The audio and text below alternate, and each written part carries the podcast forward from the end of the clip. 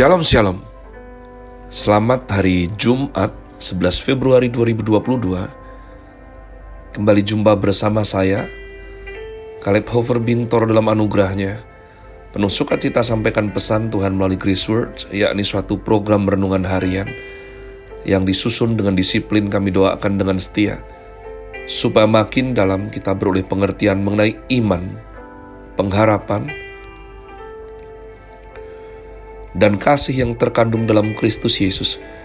Merupakan kerinduan saya yang besar bagi saudara sekalian, agar supaya kasih dan kuasa firman Tuhan setiap hari tidak pernah berhenti menjamah hati, menggarap pola pikir, dan paling terutama kehidupan kita boleh sungguh berubah menuju Christlikeness.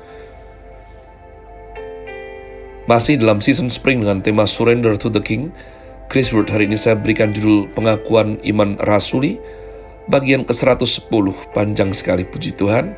Pengakuan Iman Rasuli bagian seratus sepuluh, tidak jemu saya katakan seandainya saudara adalah baru pertama kali ini mendengarkan program ini, maka jangan panik, wow sudah seratus sepuluh, saya ketinggalan banyak, tidak.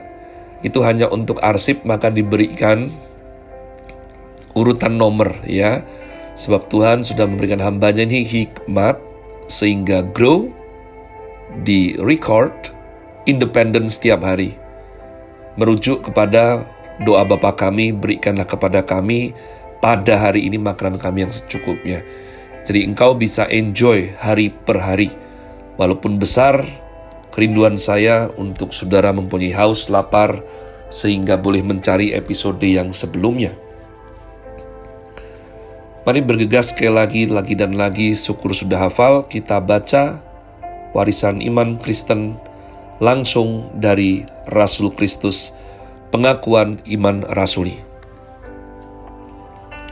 Aku percaya kepada Allah, Bapa yang Maha Kuasa, Khalik langit dan bumi, dan kepada Yesus Kristus, anaknya yang tunggal Tuhan kita, yang dikandung dari Roh Kudus, lahir dari anak darah Maria, yang menderita sengsara di bawah pemerintahan Pontius Pilatus, disalibkan, mati, dan dikuburkan, turun dalam kerajaan maut.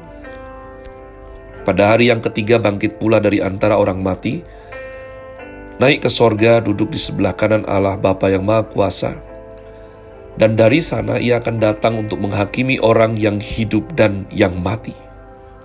Aku percaya kepada Roh Kudus, gereja yang kudus dan am, persekutuan orang kudus, pengampunan dosa, kebangkitan orang mati, dan hidup yang kekal.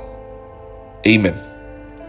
Kita sudah bahas bagian per bagian dan sekarang kita sudah tiba di jalur atau perkataan aku percaya kepada Roh Kudus.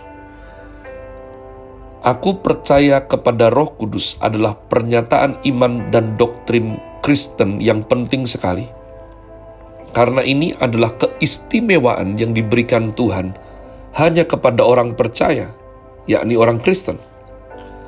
Hadiah terbesar yang Tuhan karuniakan kepada dunia adalah memberikan anaknya yang tunggal, sehingga setiap orang yang percaya kepadanya tidak binasa, melainkan beroleh hidup yang kekal.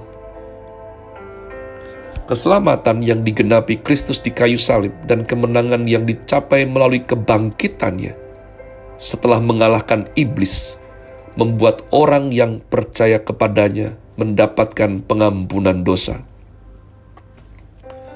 Rekonsiliasi, pendamaian dengan Allah, hidup baru, dan Roh Kudus. Kristus merupakan hadiah terbesar yang Tuhan karuniakan di dalam sejarah manusia di seluruh dunia. Karunia terbesar yang Tuhan berikan bagi gerejanya adalah pribadi ketiga Allah Tritunggal, yakni Roh Kudus. Boleh menjadi milik orang Kristen yang menerima Kristus, berdiam di dalam diri kita untuk selamanya. Inilah hadiah terbesar dari Tuhan untuk gereja Tuhan. Gerejanya adalah kaum pilihan yang dipilih, dipanggil, diselamatkan, dan diberikan hidup di tengah dunia yang penuh dosa. Kita menjadi milik Tuhan karena kita dipanggil, melalui kedaulatan Tuhan, predestinasi, dan keselamatan yang digenapi Kristus melalui kematian dan kebangkitannya. Kita milik Tuhan bukan untuk sementara, tetapi untuk kekal selamanya. Dalam rangka memeteraikan dan mengkonfirmasi bahwa kita milik Tuhan, maka Tuhan memberikan rohnya sendiri menjadi milik kita untuk selamanya. Tuhan Yesus berkata, roh kebenaran itu akan tinggal di dalam dirimu untuk selamanya. Roh Kudus bukan memberikan karunia roh kepada kita. Roh Kudus sendiri adalah karunia Allah yang diberikan kepada kita. Sebelum mendapatkan karunia-karunia roh, kita telah mendapatkan roh, pemberi karunia di dalam hati kita. Sebelum mendapat segala hadiah dari Tuhan, Tuhan memberikan anaknya yang tunggal, sumber segala hadiah, untuk menjadi hadiah utama yang mengisi hati dan hidup rohani kita. Allah Bapa mengirim anaknya ke dunia. Allah Bapa mengirim Roh Kudus ke dalam hati orang yang diselamatkan dari dunia, yang dipanggil, dikhususkan, dibersihkan, dan diperanakkan dari dunia yang berdosa menjadi anak Allah yang sejati.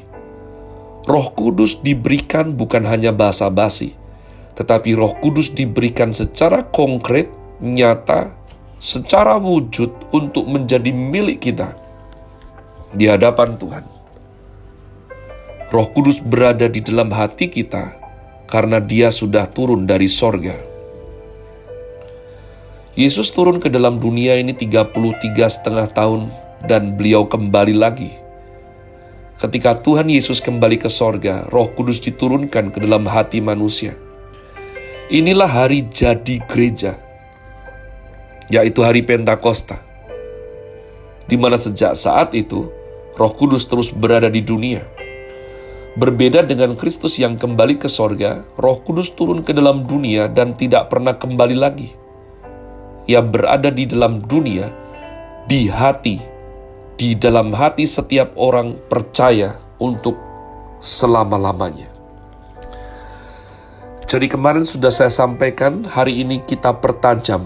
Maka tiga sifat Roh Kudus yang begitu berbeda dari semua roh yang lain adalah yang pertama, Roh Kudus adalah roh yang kekal, di mana Roh Kudus adalah roh yang melampaui ruang dan waktu, melampaui semua kondisi ciptaan. Dia berada dalam segala zaman dan di atas segala zaman. Sebelum dunia dicipta, sebelum proses waktu dimulai, dan setelah proses waktu suatu hari nanti berhenti. Roh Kudus tidak terikat sama sekali oleh semua proses ini. Dari seribu seratus delapan puluh sembilan fatsal dan berpuluh ribu ayat, hanya ada satu ayat mencatat Roh Kudus sebagai roh yang kekal, yaitu di dalam Ibrani sembilan ayat empat belas. Kristus mempersembahkan tubuhnya sendiri menjadi korban melalui roh yang kekal. Karena Roh Kudus kekal, maka pekerjaan Roh Kudus mewujudkan, menggenapi, dan memberikan kepada kita hasil kekekalan yang tidak berubah. Roh Kudus yang kekal menolong Kristus memberikan dirinya sebagai persembahan kepada Allah untuk menggenapi rencana dan hasil yang kekal sebagai persembahan.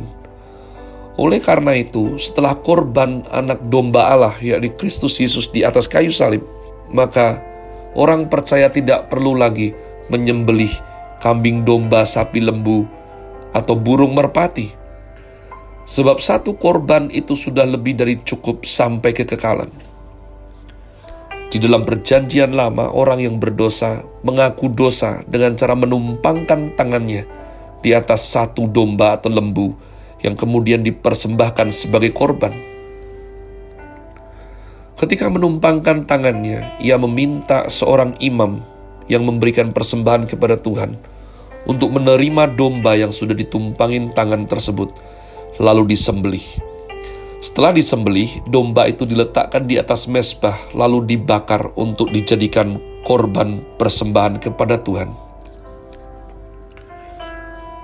Kristus mempersembahkan tubuhnya sebagai korban bakaran, korban pengampunan dosa yang diletakkan di atas mesbah.